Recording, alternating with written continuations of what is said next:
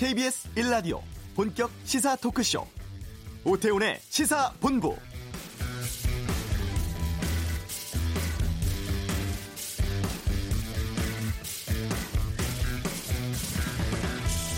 북한의 김정은 위원장이 보낸 흥미로운 대목이 담긴 아름다운 친서를 받았다고 미 트럼프 대통령이 밝힌 이후에 지난주에는 시진핑 중국 국가주석의 전격적인 평양 방문이 있었습니다. 이번엔 트럼프 대통령이 김정은 위원장에게 답장 형식의 친서를 보냈죠. 또 폼페이오 장관이 이른 시일 내에 실무협상 재개를 위한 상당히 기대감을 표명하고 있다 이렇게 얘기를 하기도 했습니다.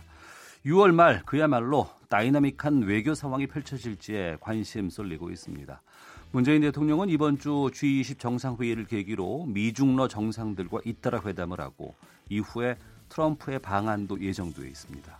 매우 조심스럽지만 판문점에서 남북미 정상 간의 깜짝 만남에 대한 기대도 나오고 있는데요. 오태훈의 시사본부 2부 외교전쟁에서 자세히 다루는 시간 준비하겠습니다. 필리핀에서 유명 여행 작가가 피살되는 사건이 있었습니다. 휴가철 앞두고 필리핀 안전한 곳인지 이슈에서 알아보겠습니다.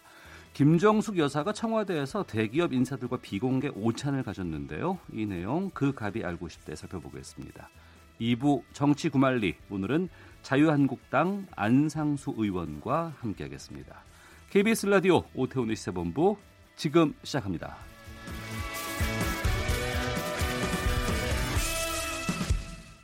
네, 이 시각 핫하고 중요한 뉴스를 정리하는 시간 방금 뉴스 KBS 보도국 박찬형 기자와 함께합니다. 어서 오십시오. 네, 안녕하세요. 오늘 첫 소식은 어떤 뉴스입니까? 어, 지난달 10일에 전남 영광 한빛 원자력 발전소 1호기에서 사고가 있었거든요. 예.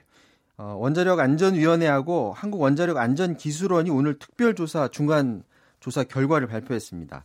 어, 원자력 발전소는 원자료 안에서 우라늄이 핵 분열할 때열 에너지가 생기는데 이 열 에너지를 전기 에너지로 바꾸게 되는데 우라늄을 핵 분열을 시키는데 이게 연쇄적으로 계속해서 일어나게 되면 열이 너무 많이 일어나기 때문에 네. 이거를 컨트롤해야 됩니다. 이 컨트롤을 하는 장치가 바로 제오봉인데 네. 그런데 지난달 한빛 원자력 발전소 1호기에서 열 출력 급증 사고가 있었는데 당시에 이 제어봉을 조작하는 근무자가 네.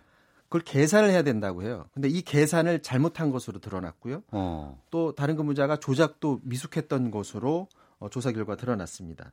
아, 한빛 1호기는 사실 정기 검사에서 이상이 발견돼서 가동이 중단됐었고요.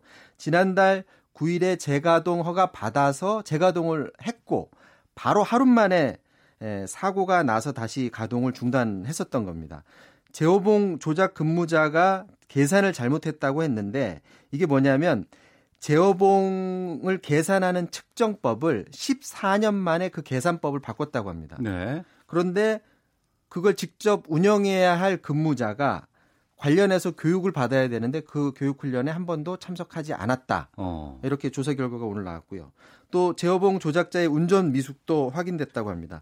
더 황당한 게 제어봉 제어 그 측정 시험 중에 무자격자가 감독 면허자의 지시나 감독 없이 원자로의 일부를 운전한 사실도 확인이 됐습니다. 그러니까 자동차로 치자면 면허 없는 사람이 운전을 했던 거랑 마찬가지죠.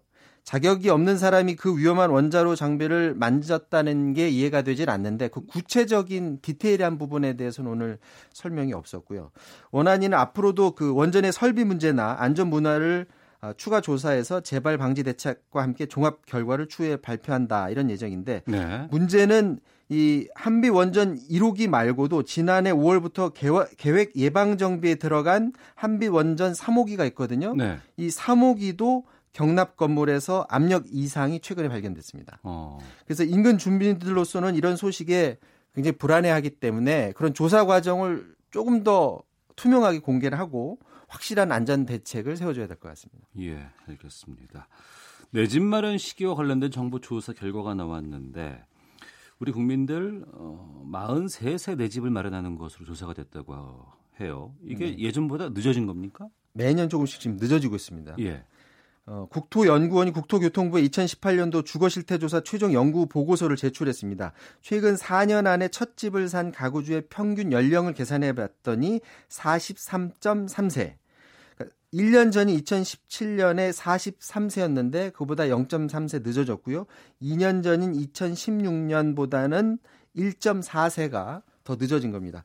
대부분의 시민들이 그리고 집을 내 돈을 다 주고 100% 주고 사는 경우는 없죠. 대출 받죠. 대출 받죠. 예, 예.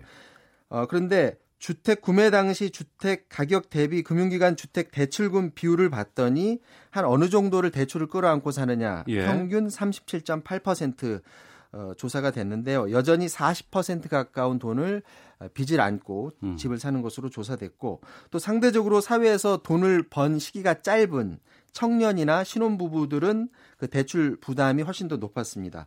아, 청년 가구주 그리고 결혼한 지 5년 이하인 신혼부부 가구의 첫 주택 구입 당시 대출금 비율을 봤더니 청년 가구주는 45.6% 그리고 신혼부부는 43.2%로 나타났습니다. 그래서 청년 신혼부부 10집 가운데 8집 이상은 대출금의 부담을 많이 느낀다 이렇게 조사가 됐고요.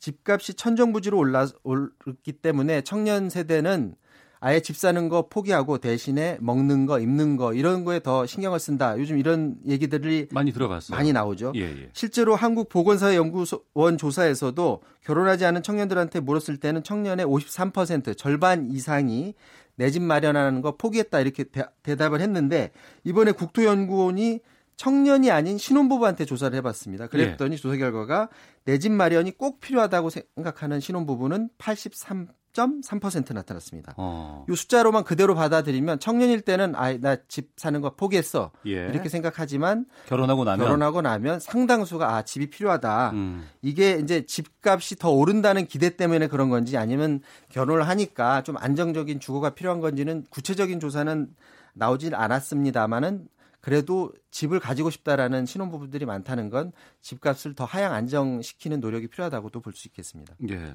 집 사는 것에 대한 조사 결과 알려주셨는데 좀 집과 관련돼서 다른 결도 있네요. 우리나라에서 지하, 옥탑방 이런 데 사는 가구는 줄었고 근데 대신 집이 아닌 곳 비주택 가구에서 거주하는 비율이 늘었다고요? 네, 그렇습니다.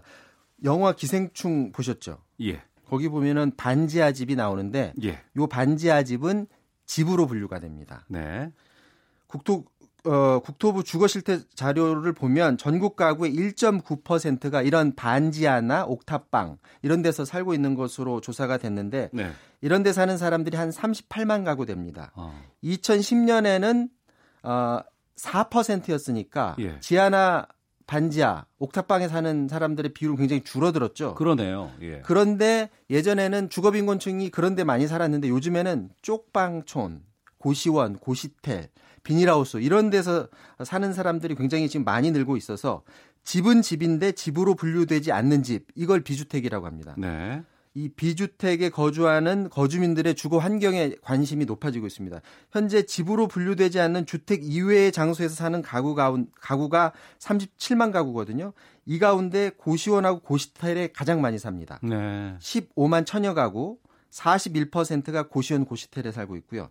일터에서 사는 사람들도 있다고 하고요. 찜질방 같은 데서 사는 사람들도 있는데 어. 숫자가 꽤 많습니다. 14만 4천 가구, 39%가 이런 데 살고 있습니다. 이게 많이 알려져 있어서 이게 더 이상 스포일러는 아닌데 영화 기생충 보면 어, 배우 이선균이 부인하고 얘기하다가 송광호 기사를 두고서 이제 이런 얘기를 합니다. 김 기사 그 양반 선을 넘을 듯 말 듯 하면서 절대 넘질 않다. 그런데 냄새가 선을 넘지 이렇게 하면서 냄새를 문제 삼는데 이 냄새가 바로 반지하 냄새죠. 예. 그런데 이런 열악한 주거 환경에 사는 사람들도 스스로들 냄새에 대해서 문제라고 생각은 합니다. 어. 그런데 그런데 주거빈곤층이 생각할 때 가장 심각한 문제는 사실은 그게 아니고 조사를 해봤더니 한국도시연구소가 현재 거처의 물리적 상태에 대해서 주거빈곤층들 상대로 면접 조사를 했거든요. 예. 제일 안 좋은 점 1위를 꼽으라고 했더니 좁은 공간을 제일 안 좋게 꼽았습니다. 어. 왜냐하면 고시원만 하더라도 평균을 내봤더니 주거 공간이 4평, 음. 4평 정도 된다고 하거든요. 그러니까 잠자는 곳 외에는 공간이 없다는 그런 얘기입니다. 그래서 냄새나 악취, 통풍 이런 문제는 5위로 조사됐는데 정부도 이 문제 알아서 9월 달에 이제 주거빈권 음, 대책을 지금 내놓는다고 하는데 조금 더 세밀하게 이런 주거 환경을 높이는데 어떤 대책이 나올지 지켜봐야 될 것 같습니다. 네, 방금 뉴스 박찬영 기자와 함께했습니다. 고맙습니다. 이어서 교통 상황 살펴보겠습니다. 교통정보센터의 이승미 리포터입니다. 네, 이 시각 교통 상황입니다. 지역에 따라 폭염특보가 발효된 곳도 있는데요. 더위는 안전운행과도 직결되니까요. 졸음운전 조심하면서 안전운전 부탁드립니다. 평택 시흥고속도로 시흥방향 송산 마도 일대 심한 정체 사고 때문입니다. 송산 마도 부근 2차로 막고 승용차 관련 사고 처리하고 있고요. 조암 부근부터 8km 구간이 막히고 있습니다. 경부고속도로 부산 쪽은 기흥휴게소 부근 2차로에서 사고 처리하고 있습니다. 수원 신갈 부근부터 3km가 정체고요. 작업과 고장난 차 여파를 받는 곳도 있는데요. 중부 내륙고속도로 감곡 부근이 작업 때문에 양방향 모두 많이 밀립니다. 양평 쪽은 감곡 부근 4km 구간 정체가 심하고요. 창원 쪽은 여주 분기점에서 감곡 쪽으로 8km 구간에서 밀리고 있고 7원 분기점 부근 창원 방향 1km 정체는 고장난 차 여파입니다. KBS 교통정보센터였습니다.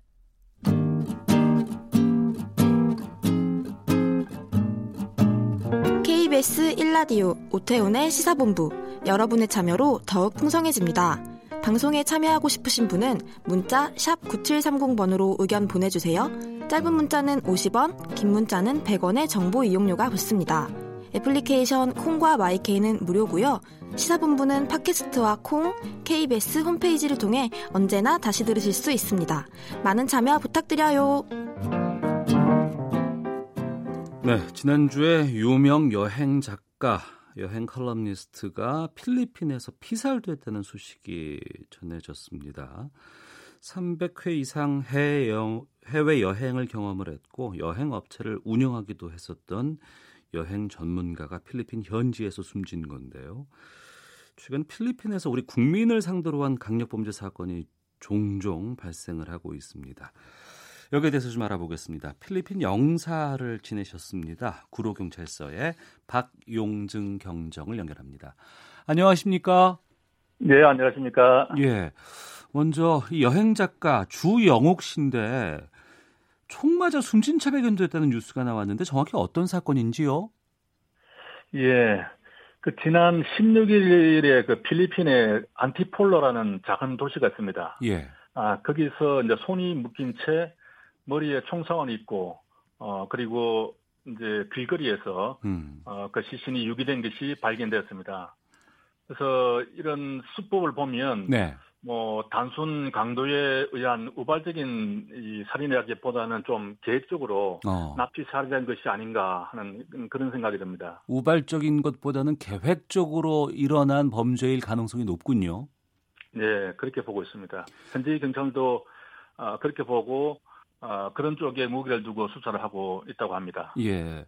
우리 국민이 외국에서 피살된 상황입니다. 이런 경우에는 특히 필리핀 현지에는 우리 경찰이 좀 있죠, 거기에.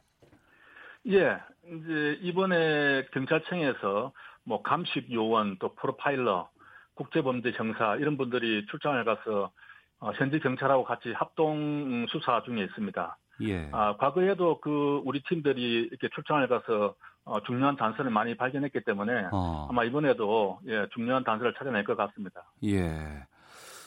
필리핀에서 우리 교민들이 뭐 사고라든가 범죄에 연루돼서 목숨을 잃었다는 뉴스는 이전에도 여러 차례 나왔었습니다. 네. 유독 필리핀에서 우리 국민들의 사건 사고가 많다는 느낌이 드는데 실제 통계상으로는 어떤가요? 예, 이번 이제 주영욱 씨 살인 사건 올해 들어서는 이제 필리핀에서 발생한 첫 사례입니다. 네. 예, 최근에는 우리 한국 사람들이 필리핀에서 살해되는 사건이 많이 줄었습니다. 음. 아, 그런데 제가 이제 근무했던 2013년도부터 2016년, 어, 그때 당시는 매년 한 10건씩 발생을 했고요. 네. 아, 이것은 이제 전체 해외에서 발생하는 아, 우리 국민 피살 사건의 한 30% 정도가 예, 필리핀에서 발생한 거죠. 아, 상당히 예. 아, 필리핀에서 이런 사건 사고로 인해서 희생되는 피살되는 경우가 전체 사고의 한 30% 가량 된다고요? 예, 과거에 이제 뭐 2, 3년 전만 해도 그랬습니다. 아 그렇군요. 이게 다 뭐 강력 범죄 때문입니까? 어떤 건가요? 추세가? 예, 주로 이제 이 살인 사건은 다 강력 사건인데요. 음. 아, 그, 이 필리핀에는 총기가 많다 보니까. 네. 예. 그런 뭐 총을 든 무장 강도라든가 음. 혹은 음, 오래 이렇게 계시면서 사업을 하시는 교민들 간에 네. 어떤 입건 다툼 혹은 뭐 원한 관계 뭐 이런 것들 때문에 이제 살인 사건이 많이 발생했습니다. 예. 그러니까 필리핀 현재 범죄자들이 특히 한국인을 노리는 경우도 좀 있을까요? 뭐 한국인들이 특별히 표적이 된다고 보기는 좀 어렵고요. 예. 어, 필리핀을 방문하는 이제 외국인들 음. 어, 전체를 인구 대비해서 피살률을 한번 따져보니까 네. 어, 중국 사람이나 일본 사람들이 오히려 더 높았습니다. 어. 어, 다만 이제 우리나라 사람들이 1년에 한 160만 명 정도가 필리핀으로 입국을 하는데요. 예. 예, 그 필리핀으로 입국하는 외국인 중에서는 가장 많습니다. 한국 사람들이. 어. 아, 그러다 보니까 상대적으로 또 희생자도 어, 많이 나왔던 거죠. 네. 목숨을 잃은 분도 계시고 아직까지 실종된 분들도 꽤 있다면서요. 예, 저희 대사관으로 이제 연락이 잘 안 되고 또 실종이 이제 실종 신고를 하시는 분들이 있습니다. 그래서 음. 저희들이 이제 쭉 리스트를 관리를 하고 있는데 아, 최근에 뭐 보도가 된 것처럼 170명 정도는 아니고요. 네. 아무튼 연락이 안 되시는 분들은 이제 지속적으로 파악을 하고 있습니다. 근데 음. 필리핀 자체가 이제 통신 사정이 좀 안 좋습니다. 네. 그리고 와이파이도 잘 안 되고 어. 그러다 보니까 일시적으로 연락이 안 돼서 실종 신고를 하시는 분이 많았습니다. 네. 우리 국민들, 뭐 교민들, 여행객들을 상대로 한 이렇게 범죄가 발생을 했을 경우에 피의자 검거는 지금 어떻습니까? 상황이? 예, 예. 어, 필리핀 전체적으로 보면은 이 필리핀 경찰의 어, 살인 사건 범인을 검거하는 검거율이 한 20% 정도에 불과합니다. 네. 어, 우리나라 같으면은 이 살인 사건이 한 99% 정도가 다 이렇게 해결이 되고 있거든요. 네. 예. 그런데 어, 우리나라 사람이 필리핀에서 이렇게 사망한 이런 사건에 대해서는 어, 그래도 대사관이라든가 또 한국 경찰청에서 많이 이렇게 신경을 쓰고 하, 기 때문에 네. 한 7, 80% 정도는 범인을 특정을 합니다. 어. 아, 그리고 이제 한 전체 사건의 절반 정도는 범인을 잡고 있습니다. 예. 예, 그래도 상당히 우리나라에 비하면은 낮은 편이죠. 그러네요. 예, 예. 아, 필리핀에서 영사로 근무하신 분입니다. 구로경찰서 박용준 경정과 함께 말씀을 나누고 있는데요. 필리핀에서 한 4년 정도 영사로 일을 하셨다고 들었어요. 네네. 경찰관이 영사로 파견된다는 거는 흔치 않은 일 같은데 필리핀 범죄율이 높아서 그런 건가요? 아니면 우리 여행객이 많아서 그런 겁니까? 아, 이 필리핀이 아무래도 범죄율이 높아서 그렇습니다. 음. 예. 통계적으로 보면은 이제 필리핀에서는 하루에 한 30명 정도가 네. 이제 살인으로 희생이 되고 있습니다. 어. 아, 상당히 많죠. 우리나라 같은 경우는 하루에 한 명 정도인데요. 네. 예, 필리핀이 우리나라보다 인구가 한 두 배 정도 어, 많은 것을 감안하더라도 상당히 높은 정도입니다. 예. 예, 그래서 이제 우리 경찰청에서 어, 외교부로 어, 이렇게 파견을 보내서 네. 어, 거기서 발생하는 이제 우리 국민이 관련된 사건 사고를 어, 경찰 출신 영사들이 좀 도와줘라. 네. 아, 이렇게 해서 이제 현재 필리핀에는 총 10분이 있습니다. 상당히 아, 많죠. 그렇군요. 예, 거의 예. 뭐 미국이나 일본보다도 더 많은 숫자입니다. 음. 실제 그 필리핀의 영사로 활동하셔 보면 네. 필리핀 경찰과의 뭐 협조라든가 이런 것들은 잘 이루어지고 있다고 보십니까? 예, 협조는 잘 이루어지고 있습니다. 네. 아, 저희들이 요구하면은 그런 것들을 잘 이렇게 대, 들어주려고 하고 그러는데요. 음. 근데 실제 필리핀의 그 수사기관들이 이제 인력도 많이 부족하고, 네. 아, 인력이 부족한 것은 사건이 너무 많이 나기 때문에 그렇죠. 네. 인력이 부족하고 또 이게 개발 도상국이다 보니까 이제 수사기관에 주는 예산도 부족 부족하고, 어. 그리고 뭐 여러 가지 CCTV라든가 또 이 휴대폰 통신 수사라든가 이런 것들을 할 수 있는 역량이 잘 안 되기 때문에. 네. 예, 수사력이 상당히 떨어져 있습니다. 네. 아, 그래서 저희들이 뭐 협조는 열심히 하고 있습니다만은 성과는 아, 그렇게 아, 높진 않죠. 예. 필리핀 대통령이 이제 두테르테 대통령인데 네. 취임하고 나서 범죄와의 전쟁, 뭐 마약과의 전쟁 이런 거 많이 보도가 됐었습니다. 이 두테르테 대통령 취임 이후에 좀 필리핀 치안 상황 나아진 건 아니었나요? 두테르테 대통령이 취임하고 어, 마약과의 전쟁을 하면서 어, 분명히 치안 상황은 나아졌습니다. 네. 예, 그런데 이제 마약과의 전쟁을 하면서 어, 마약범을 이렇게 체포를 하는 것이 아니라 현장에서 경찰들이 사살을 하는 경우가 많았습니다. 네. 아, 그리고 또 민간 단체 그 자경단이라고 해서 음. 어, 그런 단체들이 어, 나름 그 경찰의 어떤 그 지원을 받아서 예. 어, 직접 또 이렇게 마약으로 의심되는 사람을 어, 또 살해하고 하는 그런 경우가 많, 많이 일어났습니다. 어. 그래서 거기에 살고 있는 우리 교민들은 뭐 숫자상으로는 치안이 나아졌다고 하는데 네. 어, 피부로 느끼기는 좀 어렵다고 합니다. 어. 필리핀이 따뜻하고 또 자연 경관이 아름다운 나라로 알려져 있습니다. 그리고 이제 직항도 많이 돼 있고 거리도 그렇게 뭐 4시간 정도면 비행기 타고 갈 수 있는 곳이기 때문에 관광하러 가시는 분이 참 많이 계시거든요. 특히 여름철에. 네. 그 필리핀 여행 해도 괜찮은 곳인지 관광객들이 좀 주의해야 될 사항은 어떤 것들이 있을까요? 예. 우리나라 사람들이 많이 가는 곳이 그 보라카이 해변가, 네. 예, 세부 또 이렇게 해변, 뭐 마닐라, 앙헬레스 이렇게 있는데요. 네. 이렇게 많이 가는 가시는 그 관광지는 다른 데 비해서 훨씬 안전합니다. 예. 아, 그런데 이제 거기서 조금 이렇게 벗어나고 또 유흥가를 간다든지 음. 뭐 이렇게 하면 이제 어, 금방 또 범죄의 표적이 될 수 있는데요. 네. 예, 필리핀에서 이렇게 다닐 때는 뭐 한국 사람을 포함해서 뭐 외국인들은 예. 어, 항상 범죄의 표적이 될 수 있다. 어. 이렇게 생각을 하셔야 되고요. 예. 예, 또 이제 여행을 떠나시기 전에 그 인터넷을 이렇게 검색을 해보면은 어, 우리나라 사람들이 이 사건 사고를 당한 그런 케이스들이 많이 이렇게 올라와 있습니다. 네. 예, 그런 것들을 좀 이렇게 보시는 게 좋은데요.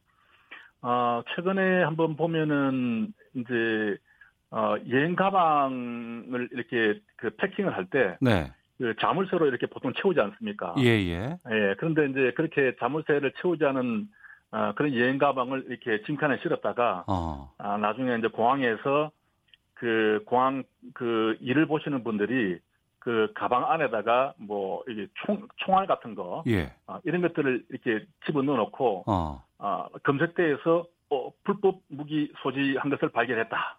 이렇게 해서 체포를 한 다음에 어, 뒷돈을 요구하는 뭐 그런 사례도 있었습니다. 그 공항 직원들 아니에요, 거기는? 네, 그렇습니다. 그런 사람들이 체포돼서 처벌되고 했지만은 어. 예, 그런 것들이 근절되지 않고 있기 때문에 음. 그래서 여행 가방을 패킹할 때는 반드시 자물쇠를 채워야 되고요. 네. 혹시 바깥에 지퍼라든가 이런 주머니가 있으면 음. 랩으로 이렇게 싸는 것이 안전합니다. 네. 예. 그러니까 지금 우리가 앞서 말씀하신 많이 가는 여행지, 뭐 세부라든가 보라카이나 이런 곳은 좀 그나마 좀 안전 한 곳이고 그 외 지역은 그러면 개별적으로 여행하는 거는 안 하는 게 좋을까요? 아니면은 어떻게 뭐 어, 가이드를 뭐 함께 가야 된다고 하는 건지 어떻게 하는 게 나, 예, 맞겠습니까? 그렇습니다. 보통 이제 그런 많이 가는 관광지는 한 번 가면 이제 두 번째 올 때는 그런 데는 잘 안 가죠. 네. 아, 이제 시내를 많이 관광을 하고 쇼핑을 하는데요. 예.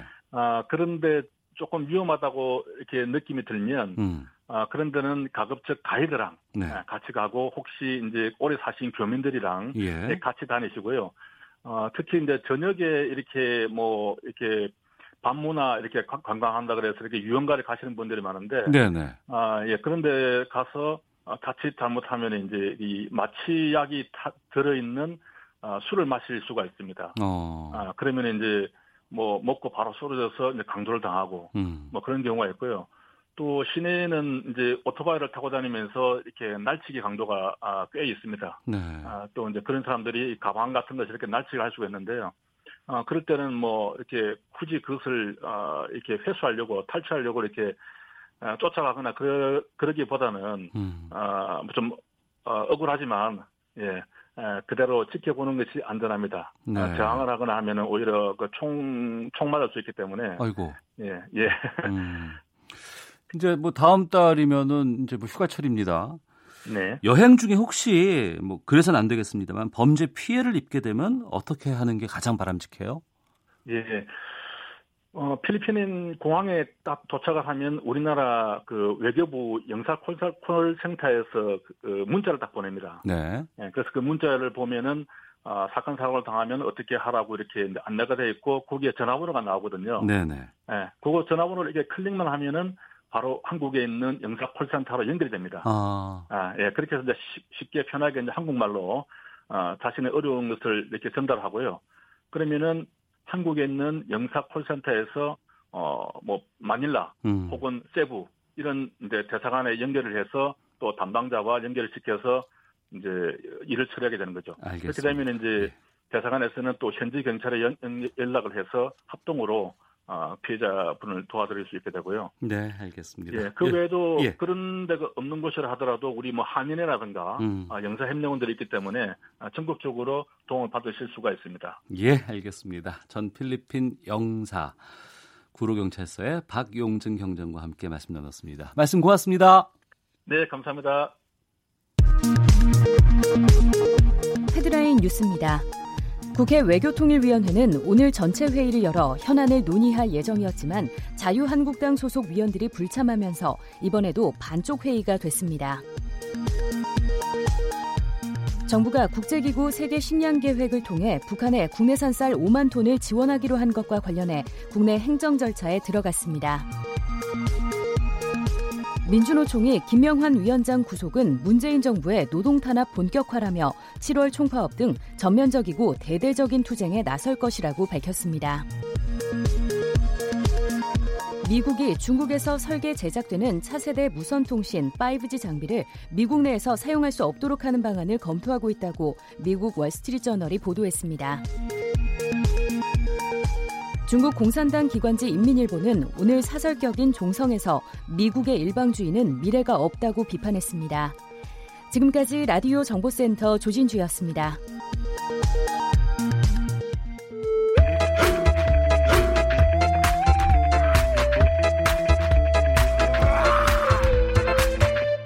오태우래 시사 본부 네, 재벌들의 심리를 파헤쳐보는 그 갑이 알고 싶다 시간입니다. 재벌닷컴의 정선섭 대표 연결돼 있습니다. 안녕하십니까? 네, 안녕하세요. 예, 지난주였습니다. 김정숙 네. 여사가 네. 10여 개 대기업 CEO급 인사들과 청와대에서 비공개 오찬을 진행을 했다는 보도가 나왔습니다. 네, 네, 네. 이 어떤 명분으로 이 오찬이 진행된 건지요? 어, 명분은 이제 사회 공헌을 이제 확 뭐 확산시키기 위해서 예. 어, 청와대 안주인인 그 김정숙 여사가 직접 나서서 예. 어, 기업들한테 좀 많이 해달라. 어. 어, 뭐 사회적으로 요즘 뭐 약자에 대한 문제가 많으니까 예. 어, 해달라. 그런 그 부탁을 하기 위해서 어, 대기업들의 CEO들을 어, 뭐 청와대로 초청했다. 이렇게 이제 에, 알려져 있죠. 이 자리에 누구 누구가 갔어요? 어, 오찬 참석자는 이제 뭐 은행 회장이나 뭐 기업들이 포함되어 있는데 중소기업도 있고요. 예. 어, 조용병 신한그룹 회장이 있었고 어, 삼성전자의 부회장이죠. 윤부근 부회장이 어, 사회공헌 팀장인데 예. 이분하고 어, SK의 이영희 사장, 그 오성엽 롯데 어, 커뮤니케이션 실장 등을 포함해서 어, 중소기업, 대기업 이렇게 한 열, 10여 개의 기업이었습니다. 네.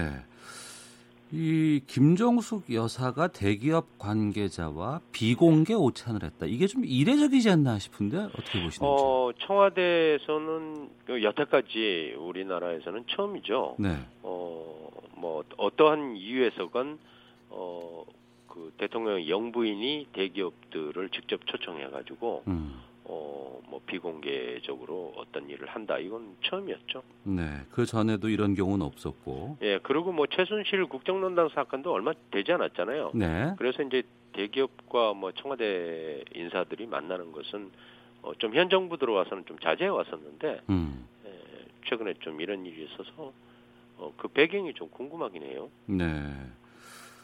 그 게다가 이게 비공개 오찬이었고 헌데 이제 네. 보도가 나오고 나서 청와대가 단일 저녁에 이제 이 내용을 공개를 했다고 하는데 이 부분은 어떻게 보십니까? 글쎄 그게 지금 조금 그 정치적으로도 좀 논란이 되고 있잖아요. 네. 어, 어떤 행사를 한다면은 뭐 공개적으로 사전에 얘기를 하고 예. 어, 이러이러한 취지다라고 했을 때 국민들이 받아들이는 거 하고 음.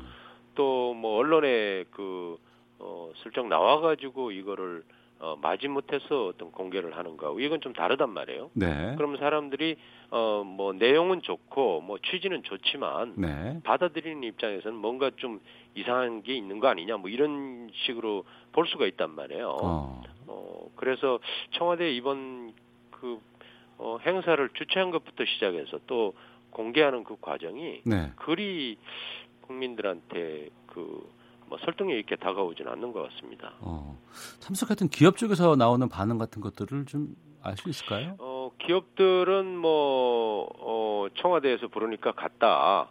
어, 이것에 대해서 부인은 하지는 않아요. 예. 어, 그런데 에, 약간은 좀 그렇게 뭐 좋은 표정은 아니었어요. 최근에 어, 오늘 아침에도 뭐 한번 여쭤보니까 네. 어, 뭐 특정 기업에서는 글쎄 뭐 뭐 사회 공헌과 관련된 얘기 그리고 안보 뭐 기업들을 당부하는 얘기 이런 얘기가 있었다고 그래요. 음. 어 그래서 어쨌거나 아까 말씀드렸다시피 취지나 내용은 좋은데 네. 에, 이것이 이, 어, 충분히 조금 의심해 볼 만한 어. 그런 부분도 없지는 않아요. 예, 소통에 문제가 있는 것인지 아니면 그 외에 다른 부분들이 있는 것인지 좀 후속 보도를 좀 지켜보도록 하겠습니다. 네.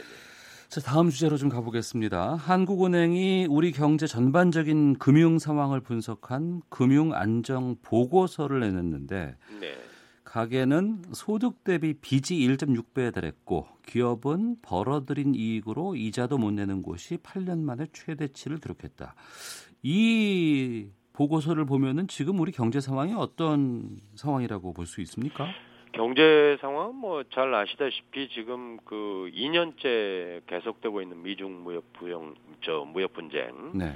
어 그리고 이제 그 2016년 사드부터 이제 시작이 됐죠. 우리 한국 경제에 빨간불이 켜진 건. 네. 어 그런데 이제 작년에 사실은 그 반도체가 굉장히 호황을 이루면서 어 상반기에 최고의 실적을 올렸어요. 예. 어, 전체적으로 보면. 어. 어 그런데 에, 상반기에 정점을 찍고 나서부터는 계속 이제 에, 그 말하자면은 수그러지기 시작했는데 네. 어, 이런 게 지금 1년 사이에 에, 상당수 기업들의 실적이 지금 악화되는 것으로 나타나고 있어요. 음. 어, 그런데 이자를 못 내는 곳이 뭐 사상 최대다, 뭐 8년 만에 최대치다. 이건 충분히 그 그럴 개연성이 높고 특히 이제 제조업이라든가 네. 내수 경기가 전체적으로 어려우면서 대부분 우리나라 이제 그 어, 큰 기업은 수출 주도형이고 어, 중견 기업은 내수인데 둘 다 지금 위기에 빠져 있다 이런 상황이죠. 네. 기업들 이자 보상 배율이 2017년 6.3배에서 지난해 5.9배로 떨어졌다. 이 이자 보상 배율은 무엇인지 좀 알려주세요. 아 이자 보상 배율이라는 것은 어 우리가 기업에 보면은 영업이익이라는 게 있잖아요. 예, 예. 뭐 상품을 팔아서 벌어들이는 수익 그걸 어. 우리가 영업이익이라고 얘기하는데 네. 에, 그 영업이익으로 이자 또 이제 부채가 있잖아요. 예. 그것에 대해서 이자를 이제 내야 되는데 어. 에, 이자를 얼마나 감당할 수 있느냐 하는 그런 배율입니다. 몇 배, 몇 배 이렇게 얘기하는 거예요. 예. 일테면은 어 영업이익이 이 금융 비용하고 어. 그 이자 비용하고 같으면은 그게 1이겠죠. 예. 1보다 2하면은 못 내는 거예요. 음. 그다음에 이제 1보다 높으면은 어 뭐 아직은 영업 이익으로 회사를 어, 운영할 만하다. 이런 의미이고요. 네. 어 근데 6.3배에서 5.9배로 떨어져 5.9배면 뭐 여전히 높은 편은 높은 편이에요. 어. 어 그러나 이제 중견 기업, 중소기업들이 이자 보상 비율이 저희가 이제 조사를 해보면 예. 어 이자 보상 비율이 마이너스인 경우 굉장히 많아요. 음. 어 특히 이제 뭐 업종별로도 차이도 많고 해서 네. 어 전체적으로 이자 보상 비율이 떨어졌다는 것은 기업들의 수익성이 악화되고 있다 이런 얘기, 얘기입니다. 예. 뭐 여러 가지 요인으로는 뭐 국내 문제도 있을 것이고 뭐 미중 무역 분쟁 같이 이제 국외 요인도 있을 것 같습니다. 네. 우리 기업들이 좀 어떤 점들을 보완해야 한다고 보시는지 말씀 해 주겠습니다. 어, 우선은 첫 번째는 지금 글로벌 경기가 안 좋기 때문에 네. 부채 관리를 좀 해야 돼요. 어. 빚이 많으면 안 되잖아요. 빚이 많으면 안 된다. 예, 지금 사업도 안 되는데 예, 이자 비용만 자꾸 올라가 버리면 네. 어, 그건 결국 부도가 난단 말이에요. 어. 그러니까 우선 자산 관리에 대한 재무 건전성을 우선 그 높이는 쪽으로 어, 해야 할 것이고요. 예. 그리고 어, 지금이 위기이긴 하지만 또 한편으로는 기회이잖아요. 어. 그래서 시장 개척이라든가 기술 혁신 이런 걸 통해서 어, 미래의 기업의 지속 가능성을 높일 수 있는 그런 방향으로 계속 개선해 나가야 돼요. 예. 어, 뭐 안 된다고 주저앉아 버리면 우리 기업들도 어렵고 기업이 어려우면 우리 경제 전반이 좀 어려우니까 예. 어, 이것이 선순환적으로 돌아갈 수 있는 그런 구조를 만들어야 되겠죠. 어, 요즘 좀 특히 좀 심각한 분야는 어느 쪽일까요?